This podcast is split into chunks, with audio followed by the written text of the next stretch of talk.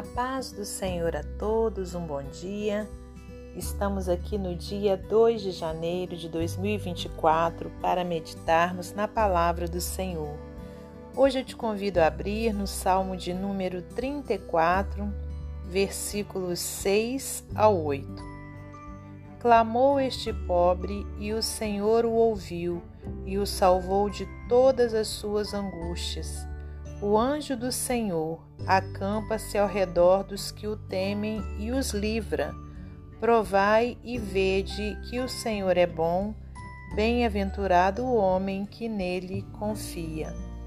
Senhor Deus e Pai, te agradecemos por mais esse ano maravilhoso que se iniciou, que o Senhor continue conosco, dando-nos sabedoria, saúde, para podermos, meu Deus, perseverarmos na presença do Senhor. Muito obrigada por mais essa oportunidade de estarmos aqui meditando na Sua palavra. Obrigada por tudo que o Senhor tem feito e por tudo que o Senhor ainda irá fazer. Peço-te nessa manhã uma benção especial sobre a vida de cada ouvinte, sobre a minha vida também, Pai, que o Senhor possa nos conceder bênçãos sem medidas, Senhor. Muito obrigada por tudo, que seja um ano Abençoado, meu Deus, de meditações na palavra do Senhor. Toda honra e toda glória sejam para ti. Glórias a Deus Pai, a Deus Filho e a Deus Espírito Santo. Amém. Meus amados irmãos, minhas amadas irmãs, é com muita alegria que estamos aqui para mais um dia de meditação na palavra do Senhor. E eu louvo a Deus porque nós já entramos no novo ano, no ano de 2024, e estamos aqui para continuarmos esse trabalho maravilhoso que Deus colocou no meu coração. Né? Já estamos indo, se não me engano, para o terceiro ou quarto ano, e eu louvo a Deus por essa bênção e que nós possamos continuarmos juntos firmes, com alegria, meditando na palavra do Senhor, porque ela é lâmpada para os nossos pés e é luz para o nosso caminho. É a palavra do Senhor que não nos deixa ser enganados. É a palavra do Senhor que não nos deixa é, andar sob ventos de doutrinas, doutrinas errôneas, doutrinas que não provêm de Deus. É a palavra de Deus que traz essa clareza, essa luz para o nosso caminho. Então, é por isso que todas as manhãs estamos aqui com alegria no coração, porque a palavra de Deus traz também libertação. E hoje, irmãos, essa palavra maravilhosa aqui, esse salmo de Davi, se você puder, você o leia em sua integridade. É, eu vou ler somente esses três versículos para nossa meditação, onde diz: Clamou este pobre, e o Senhor o ouviu e o salvou de todas as suas angústias. Então, irmãos, o que nós aprendemos aqui nesse versículo?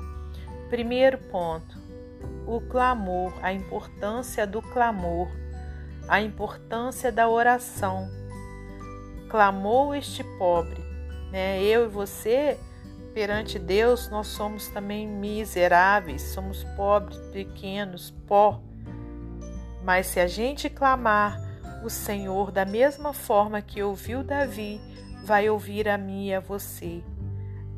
Da mesma forma que salvou Davi de todas as suas angústias, vai salvar a mim e a você em todas as nossas angústias.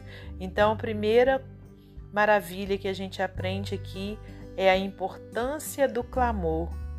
Agora, o versículo 7 diz assim: O anjo do Senhor, aleluias, acampa-se ao redor dos que o temem e os livra. Olha que coisa linda! O anjo do Senhor acampa-se ao redor dos que o temem. Né, irmãos? Então, o que é acampar? Né? A pessoa que fazer ali, ó, uma parada, né? Ali ela faz, constrói o seu abrigo e fica ali acampado.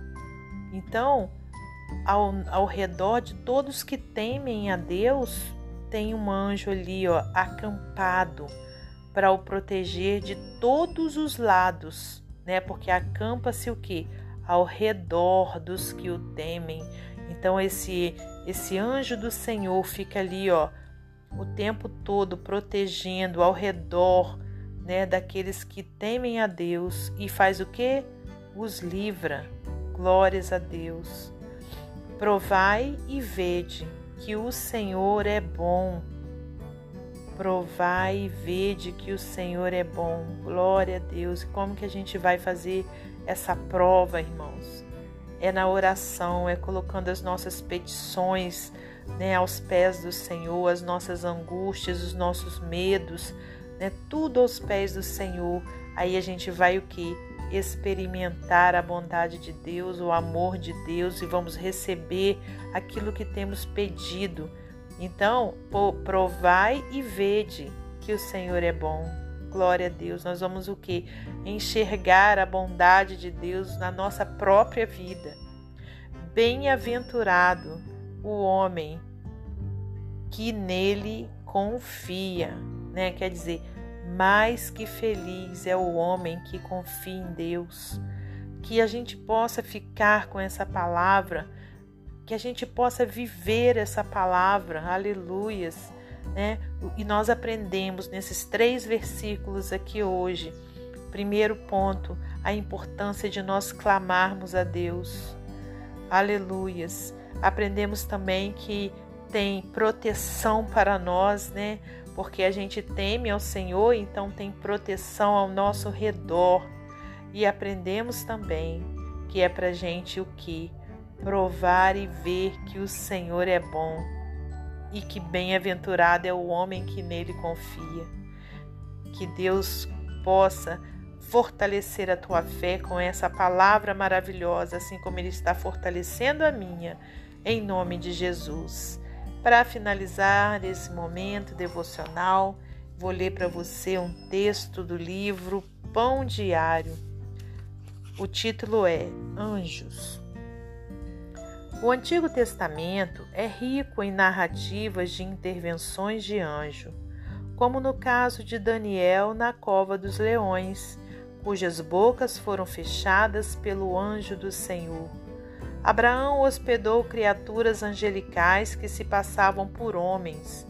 Ló foi retirado de Sodoma por ação direta de anjos. O ministério de Jesus está pleno de anjos, desde a anunciação do nascimento de João Batista, seu precursor, sua própria anunciação. O coro angelical em seu nascimento, entre outras narrativas, como quando foi servido por anjos após a tentação no deserto.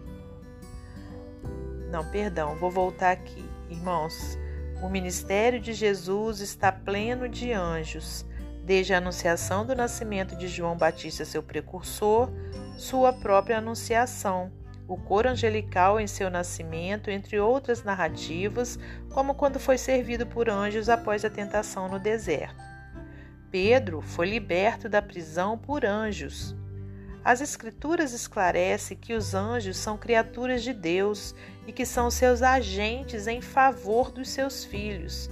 Aliás, há algum tempo li um livro que em seu título chamava de Agentes Secretos de Deus. Acredito que seu ministério entre nós não cessou ainda hoje não poucas vezes atuam a serviço de Deus em nossas circunstâncias, geralmente de forma despercebida. Mas a pergunta é: como lidar com eles?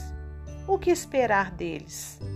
Há gente que acaba sucumbindo à tendência esotérica de fazer-lhes pedidos diretamente. Quem assim faz comete pelo menos dois equívocos o primeiro, mais grave, é deixar de apresentar as necessidades ao nosso Deus, a quem nossas orações devem ser direcionadas. As Escrituras nos ensinam a levar as ansiedades perante o trono da graça e dele, exclusivamente dele, esperar socorro, que poderá ser dado de várias maneiras, inclusive pelo envio de seres angelicais. O segundo equívoco, que no fundo decorre do primeiro, é esquecer-se de que os anjos não agem por vontade própria, mas são enviados do próprio Deus a serviço de quem se encontram. E o que esperar deles? Que cumpram o que o Pai lhes determinar, pois nosso Deus é quem está no controle e seu amor é muito além da compreensão. Graças a Deus pelo seu amor incondicional e cuidado constante. Amém? Que Deus abençoe você e sua família. Que Deus abençoe a minha, minha família e um 2024 de muita saúde e vitórias para você e para mim. Amém? Louvado seja Deus e até amanhã, se Deus assim permitir.